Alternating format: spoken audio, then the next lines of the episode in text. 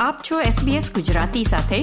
વિવિધ વિષય પર રસપ્રદ માહિતી મેળવો sbs.com.au/gujarati પર. જેમ નાના બાળકો મોટા થતા જાય છે, તેમ એમના શારીરિક અને માનસિક સ્વાસ્થ્ય વિશે ચિંતાઓ વધતી જાય છે. માત્ર માતા પિતા જ નહીં, પણ શિશુઓ માટે પણ આ પ્રવાસ બહુ જટિલ હોય છે. કેટલાક બાળકો સરેરાશ બાળકો કરતાં અમુક વિકાસના પાસાઓમાં થોડાક મોડા હોય છે.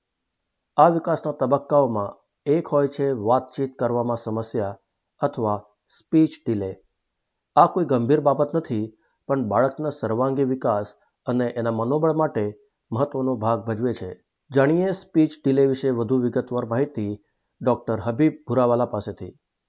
ડૉક્ટર ભુરાવાલા નેપિયર હોસ્પિટલ એનએસડબલ્યુમાં પેડિયાટ્રિક્સ ડિપાર્ટમેન્ટના વડા છે તથા યુનિવર્સિટી ઓફ સિડની ખાતે મેડિસિન સ્કૂલમાં ક્લિનિકલ લેક્ચરર છે. આપ છો SBS રેડિયો ગુજરાતીની સાથે. ડોક્ટર ભુરાવાલા સ્વાગત છે તમારું SBS ગુજરાતીમાં. નમસ્તે આનંદભાઈ અને SBS ના બધા શ્રોતા મિત્રોને મારી તરફથી નમસ્કાર. ડોક્ટર ભુરાવાલા એક ખાસ બાબત આજે જાણવી હતી તમારા પાસેથી કે જેમ નાના બાળકો અહીંયા મોટા થતા જાય છે ત્યારે એમાં કઈ કઈ ખાસ બાબતોનું અવલોકન કરવું જોઈએ? માતા પિતાએ કે જેથી કરીને બાળકોનો સર્વાંગી વિકાસ નાનપણથી જ ધ્યાનમાં રાખી શકાય. હા, એટલે બાળકોનો વિકાસ ડેવલપમેન્ટ જે આપણે કહીએ તો એમને શારીરિક અને માનસિક વિકાસ બંને બરાબર થતો હોય એ જોવું બહુ જરૂરી છે. ખાસ કરીને નાની ઉંમરના બાળકો જે સ્કૂલ ન જતા હોય ત્યારે તે બરાબર બોલે છે, ભાષા એમને બરાબર લેંગ્વેજ કે આપણે સ્પીચ ડેવલપમેન્ટ કહીએ. એમનું માનસિક વિકાસ અને શારીરિક વિકાસ બંને બહુ જરૂરી છે.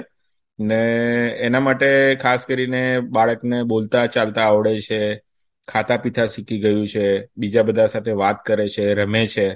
આ બધી બાબતો નાના બાળકની અંદર આપણે અવલોકન કરવું જોઈએ અને એને જોવું જોઈએ ખાસ કરીને સ્કૂલથી જતા અથવા તો એનાથી નાના બાળકો માટે. તમે એક મુદ્દો જે કીધું છે, સ્પીચ ડિલેનો. તો એ સ્પીચ ડિલે શું હોય છે? અને સમયસર જ્યારે બાળક બોલતા ન શીખે, તો આ સમસ્યા વિશે થોડુંક વિગતવાર જણાવશો? સ્પીચ ડિલે એટલે જો બાળકને બોલતી ભાષા સમજવામાં અથવા તો બોલવામાં તકલીફ પડતી હોય, તો એને આપણે સ્પીચ ડિલે કહીએ. એની અંદર ખાસે બધા કારણો લીધે આવું થઈ શકે. એક તો બાળકને જે શરૂઆતના જે શબ્દો જે બોલ, પ્રથમ શબ્દો જે હોય શરૂઆતના, એ શીખ્યું ના હોય. અથવા તો એ એ બાળકોને એટલા એના શબ્દો કે વર્ડ આપણે કહીએ વોકેબ્યુલરી એટલી ના હોય, તો એ બરાબર સારી રીતે બોલી ના શકે, ઉપયોગ ના કરી શકે. ત્રીજું કારણ એ હોય કે જે બોલાતા જે શબ્દો હોય, બીજા બધા વાતો કરતા હોય, તો બાળક જો સમજી ના શકે, તો એને ખબર ના પડે કેવી રીતે બોલવાનું, કેવી રીતે જવાબ આપવાનો. તો આ બધી કારણોના લીધે અથવા તો બોલવાના અથવા તો સાંભળવાની ખોટ, આ પરિસ્થિતિઓના લીધે આપણને આ સ્પીચ કે લેંગ્વેજ ડિલે થઈ શકતો હોય છે. હવે આ જે છે એક જાતનો ડેવલપમેન્ટલ બાળકના માનસિક વિકાસ માટેનો એક રોગ છે. એક કન્ડિશન છે એટલે એક રીતે કહીએ તો રોગ તો ના કહેવાય પણ એક જાતની. મેં એને જ્યારે આમાં પાછળ હોય બાળક તો એનાથી પછી આગળ જતા લાંબા ગાળે એને એને સ્કૂલ માટે, સ્ટડીમાં અને બીજા બધા સંબંધો, ફ્રેન્ડશીપ બધામાં તકલીફ પડી શકતી હોય છે. એટલે સ્પીચ ડિલેને શરૂઆતથી જ આપણે એના માટે ધ્યાન રાખવું પડે, ચેક કરવું પડે, અને જો કશું એવું થોડા પણ ચિંતા જેવું લાગતું હોય, તો એની માટે જે પણ તમને કોઈને બતાવવાની જરૂર લાગતી હોય તો એ તરત જ એમાં કોઈ પણ જાતનો વિલંબ ના કરવો જોઈએ. ખાસ કયા ઉંમરગાળા દરમિયાન આ સમસ્યા જાણી શકીએ કે સ્પીચ ડિલે છે કે નહીં? સ્પીચ ડિલે આમ તો જન્મ પછી તરત જ સ્પીચ ડેવલપમેન્ટ કે બાળકનું કોમ્યુનિકેશન સ્પીચ લેંગ્વેજ ડેવલપમેન્ટ શરૂ થઈ જતું હોય છે. પણ ખાસ કરીને દસથી બાર મહિનાની ઉંમરના બાળકો જ્યારે પહેલ, પ્રથમ શબ્દો બોલવાનો શરૂ કરે, જો એ ન થાય અને ઉંમર વધતી જાય અઢાર મહિના સુધી કે બે વર્ષ સુધી જો શબ્દો બાળક ના બોલી શકતું હોય દસથી પચાસ શબ્દો વચ્ચે અઢારથી અઢાર મહિનાથી બે વર્ષની ઉંમર વચ્ચે દસથી પચાસ શબ્દો બાળકને બોલતા આવડવા જોઈએ. જો આ ના હોય, તો આ એના માટે પછી થોડું ચિંતાનું કારણ બને ને એમાં આપણને પછી થોડું આગળ વધારે તપાસ કરવી પડે. તો જ્યારે આ સમસ્યા દેખાય, તો આ વિશે કોની સાથે વાત કરી શકાય અને કેવી સહાય કે સાધનો ઉપલબ્ધ છે પેરેન્ટ્સ માટે? તમારે લાગે કે તમારા બાળકને બોલવામાં મુશ્કેલી આવે છે કે પાછળ છે, તો એમને શક્ય એટલી વહેલી મદદની જરૂર હોય છે. તો જો જરા પણ જો ચિંતા હોય, તો તમારે તમારા ઇન્સ્ટિંક્ટ ઉપર કે તમારા મનની જે વૃત્તિ હોય એની ઉપર તાત્કાલિક વિશ્વાસ કરી અને તમારા જીપી, જનરલ પ્રેક્ટિશનર, અથવા તો ચાઇલ્ડ એન્ડ ફેમિલી નર્સ અથવા તમારા જો સ્કૂલ જતું બાળક હોય કે પ્રી સ્કૂલમાં હોય, તો તમારા બાળકના જે ટીચર હોય અથવા તો પછી અમુક વખતે સ્પીચ પેથોલોજીસ્ટને પણ વાત કરવી પડે. ને જો આ લોકો આમાંથી કોઈ પણ આ બધા જે વ્યવસાયી હોય પ્રોફેશનલ્સ એ કોઈ બાળક માટે ચિંતિત હોય અને કહે કે આગળ વધારે એના માટે એસેસમેન્ટ કરાવવું પડશે, એના માટે કોઈ ટેસ્ટ કરાવવો પડશે કે કોઈ થેરાપી કરવી પડશે, ઉપચાર કે ટ્રીટમેન્ટ કરવી પડશે, તો એ પણ કરાવવું પડે.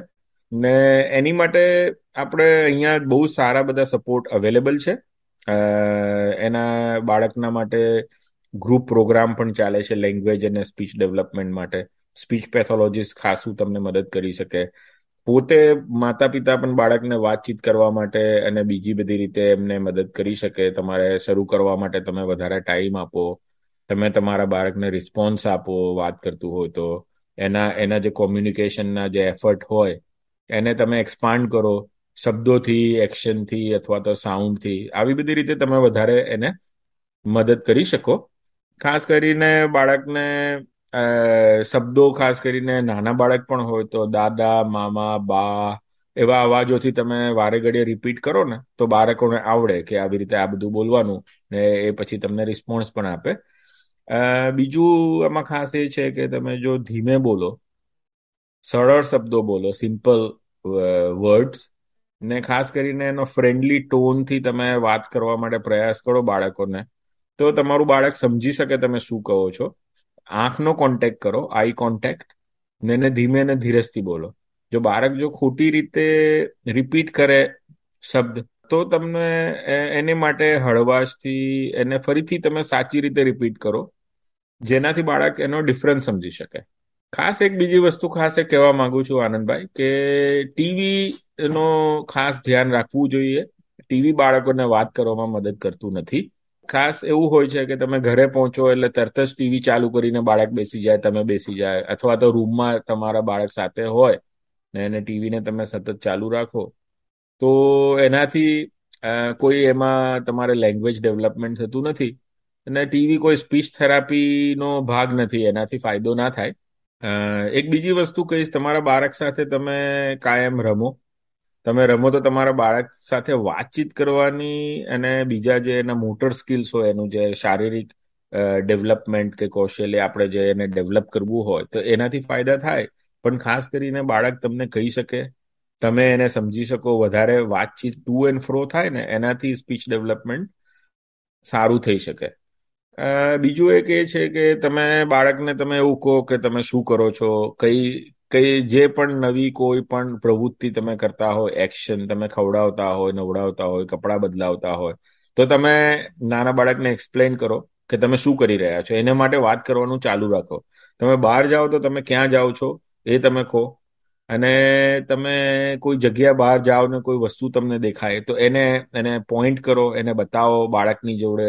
એને શીખવાનો મોકો આપો. તો આ બધી રીતે બહુ તમારે ફાયદો થાય. ને સૌથી ઇમ્પોર્ટન્ટ એ છે કે પુસ્તકો. તમે ખાસા બધા પિક્ચર બુક્સ પિક્ચર હોય વર્ડ્સ હોય, એની સાથે તમે એને રીડ કરો, એને વંચાવો. એ બહુ જ સારી એક એક થેરાપી છે એક જાતની. ને એને તમારે ખોળામાં રાખીને તમે એને પુસ્તક સાથે, એની સાથે તમે જો તમે થોડો સમય આપો તો એનાથી ખાસ કરીને બાળકને એક તો એની ભાષામાં, એની લેંગ્વેજ સ્પીચમાં ફાયદો થશે ને બીજો ફાયદો એ થશે કે એને એને લાઈફ લોંગ એને બુક્સ માટે ને એના માટે એને એફિનિટી પેદા થશે, એટલે એક જાતનો રસ પેદા થશે, પુસ્તકોની અંદર પ્રેમ થશે, એ કાયમ માટે એને ફાયદો રહેશે.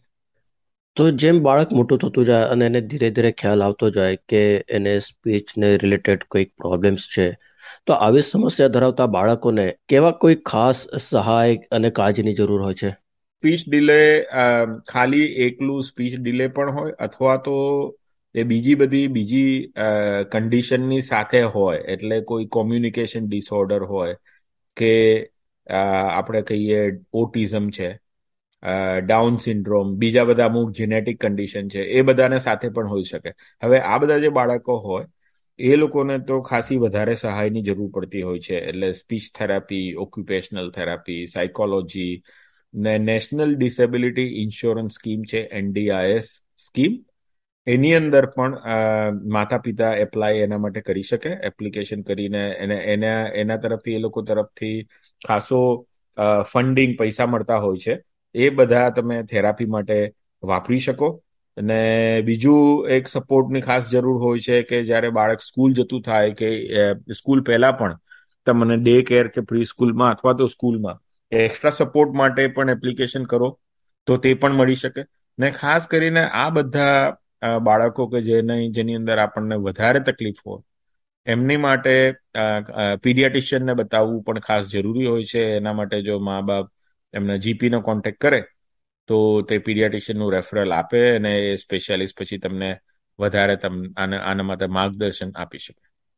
અને ડોક્ટર ભુરાવલા એક છેલ્લો સવાલ કે ઘણા માતા પિતાઓ ખાસ કરીને ભારતીય માતા પિતાઓ કે ગુજરાતી માતા પિતાઓ આપણે ટ્રાય કરીએ છીએ બાળકોને એકથી વધારે ભાષા શીખવાડવાની કે એના માટે પ્રોત્સાહન આપવાની. તો એનાથી શું પોઝિટિવ કે નેગેટિવ ફરક પડે છે?